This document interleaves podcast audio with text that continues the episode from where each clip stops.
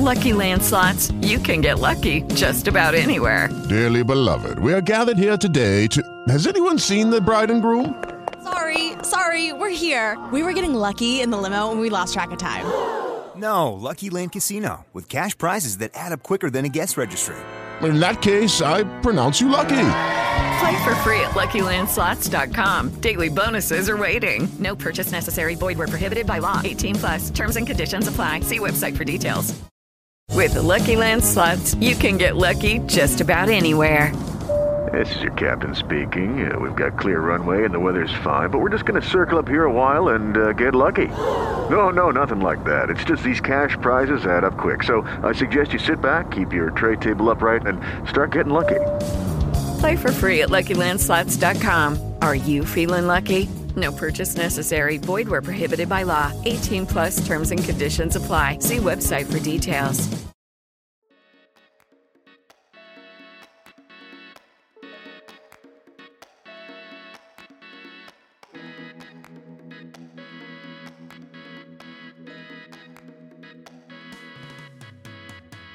Periodo che parte dal 1964 e arriva al 1968, iniziato con il misterioso piano solo del generale Giovanni De Lorenzo e finito con la contestazione studentesca, è un lasso di tempo complesso per la giovane Repubblica Italiana.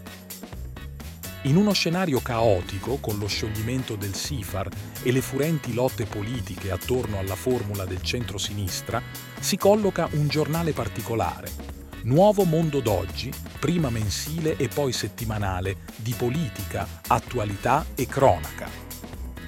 A questo periodico collaborò, per un breve ma formativo lasso di tempo, Mino Pecorelli. Alla fine degli anni 60, all'interno della redazione romana della nuova rivista si trovano tutte le caratteristiche tipiche del successivo osservatore politico. La prima esperienza sul campo del giornalista molisano è un periodo poco trattato, messo in ombra dalla successiva avventura con OP. Tuttavia, proprio a questa fase risalgono i primi contatti di Pecorelli con i servizi segreti una relazione molto complessa che si dirama lungo più di un decennio.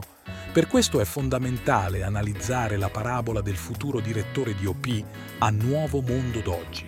Solo in questo modo si può comprendere meglio il percorso professionale di Pecorelli.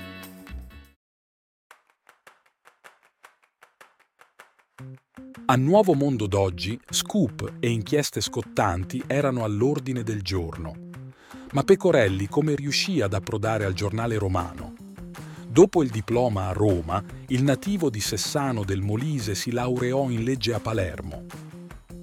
Per un certo periodo di tempo, Pecorelli aveva frequentato ambienti legati al diritto fallimentare e l'entourage di Egidio Carenini, notabile della democrazia cristiana e futura fonte dell'osservatore politico e del suo direttore. Resta però da capire come Pecorelli si avvicinò al mondo del giornalismo. Lando Dell'Amico, figura criptica e fondatore dell'AGIER, Agenzia Giornalistica Repubblica, ha scritto nella sua autobiografia, intitolata La leggenda del giornalista spia, che l'ex combattente delle armate di Anders frequentò proprio l'AGIER. Dell'Amico, infatti, ricordava come la sua agenzia sia stata la scuola per una serie di giovani aspiranti giornalisti.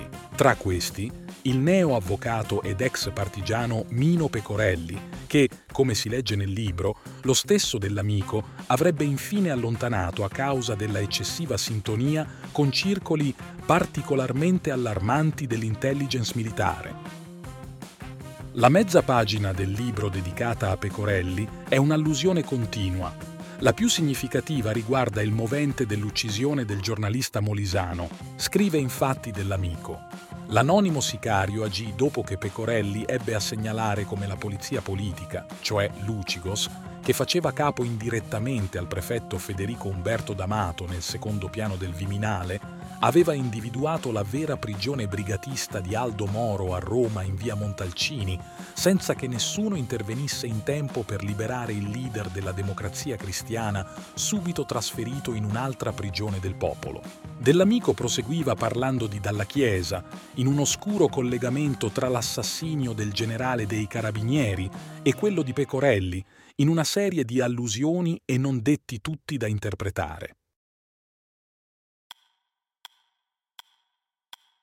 Fatto sta che, dopo molto tempo trascorso nei tribunali e un passaggio mai chiarito del tutto all'agenzia giornalistica Repubblica, su cui non ci sono riscontri oltre alle parole di dell'amico, Mino Pecorelli entrò in una redazione vera e propria, quella di Nuovo Mondo d'oggi. Era la primavera del 1967 il giornale, prima a tiratura mensile e poi settimanale, costava 100 lire mentre un abbonamento annuale 5.200. Il direttore era Paolo Senise, il responsabile della redazione milanese Nino Puleio, l'editore era Leone Cancrini.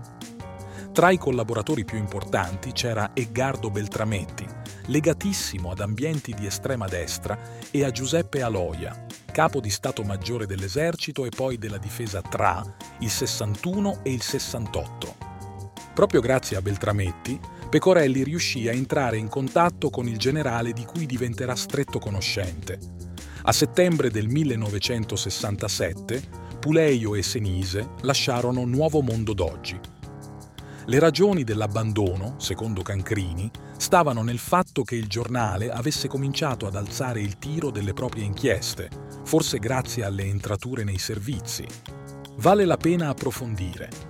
Paolo Senise, di professione giornalista, è stato la principale fonte informativa del cosiddetto Archivio Cogliandro, Demetrio Cogliandro, colonnello del Sismi e capo del raggruppamento controspionaggio di Roma dal 1974 all'82, raccolse, appunto tramite Paolo Senise, dicerie, pettegolezzi e scandali su alcuni uomini politici, come De Mita e Andreotti.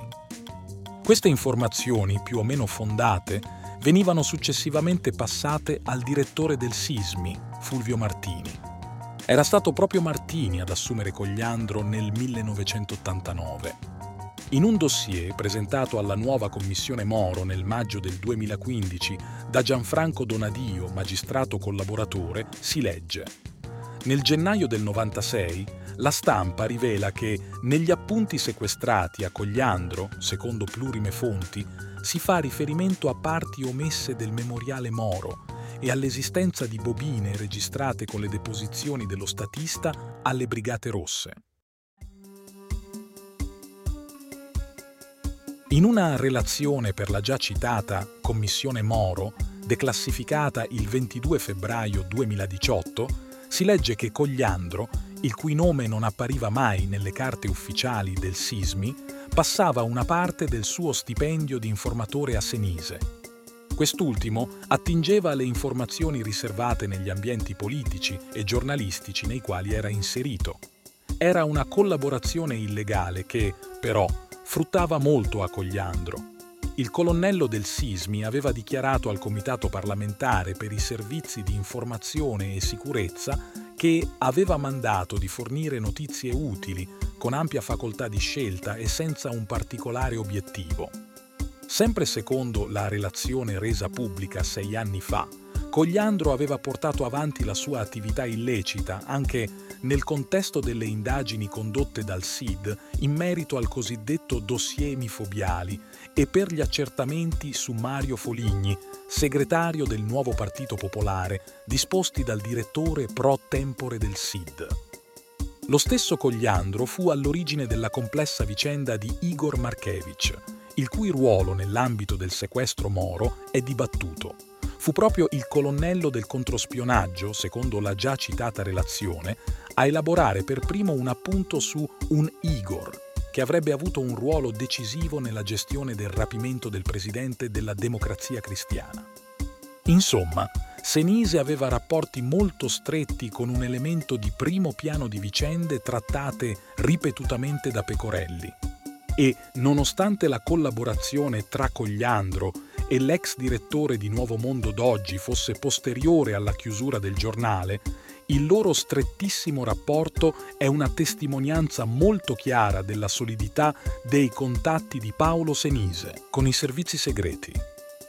Ma c'è anche Franco Simeoni, una figura che sarà centrale nei primi anni dell'osservatore politico insieme a un suo nemico, Nicola Falde. Proprio Falde, ufficiale del SID dal 1966 al 69, collaboratore di OP dal 71 al 74 e direttore dell'agenzia dal 1 dicembre 73 al 28 febbraio 74, parlò ripetutamente dei legami di Simeoni con i servizi segreti.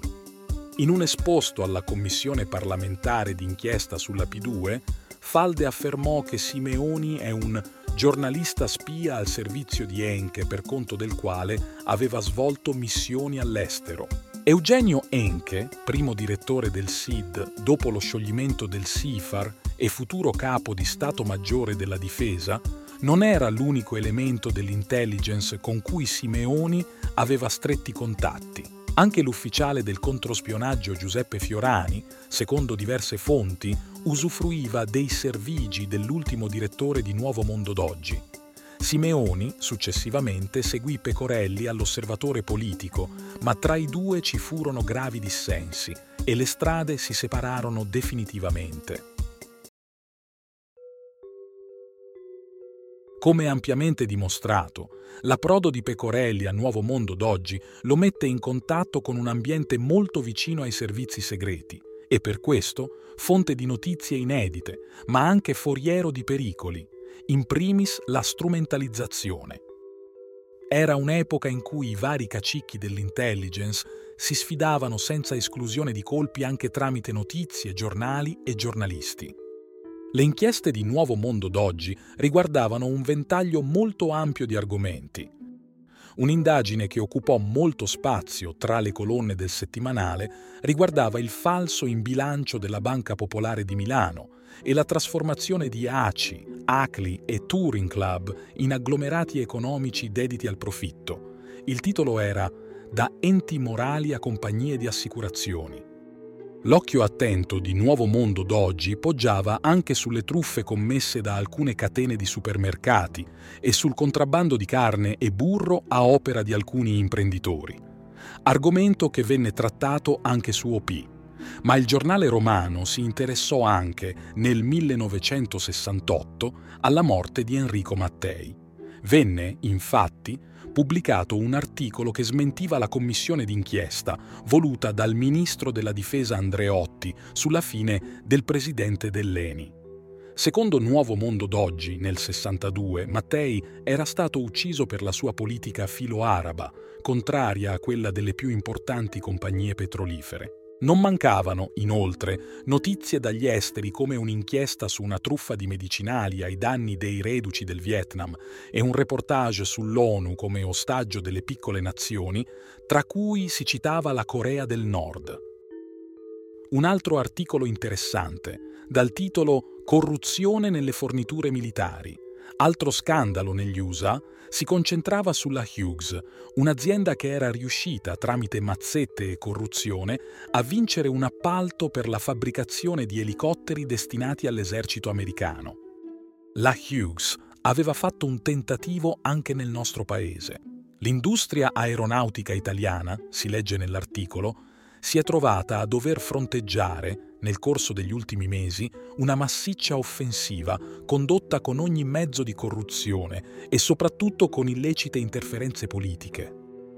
L'anticomunismo e la collocazione a destra di Nuovo Mondo d'oggi sono resi manifesti da alcuni articoli del periodico, oltre che dai rapporti personali dei giornalisti. Sul numero del 18 febbraio 1968, ad esempio, era presente un ritratto molto positivo della Spagna franchista dal significativo titolo La vera Spagna. Lo spezzone più interessante dell'articolo è la grande considerazione del corporativismo.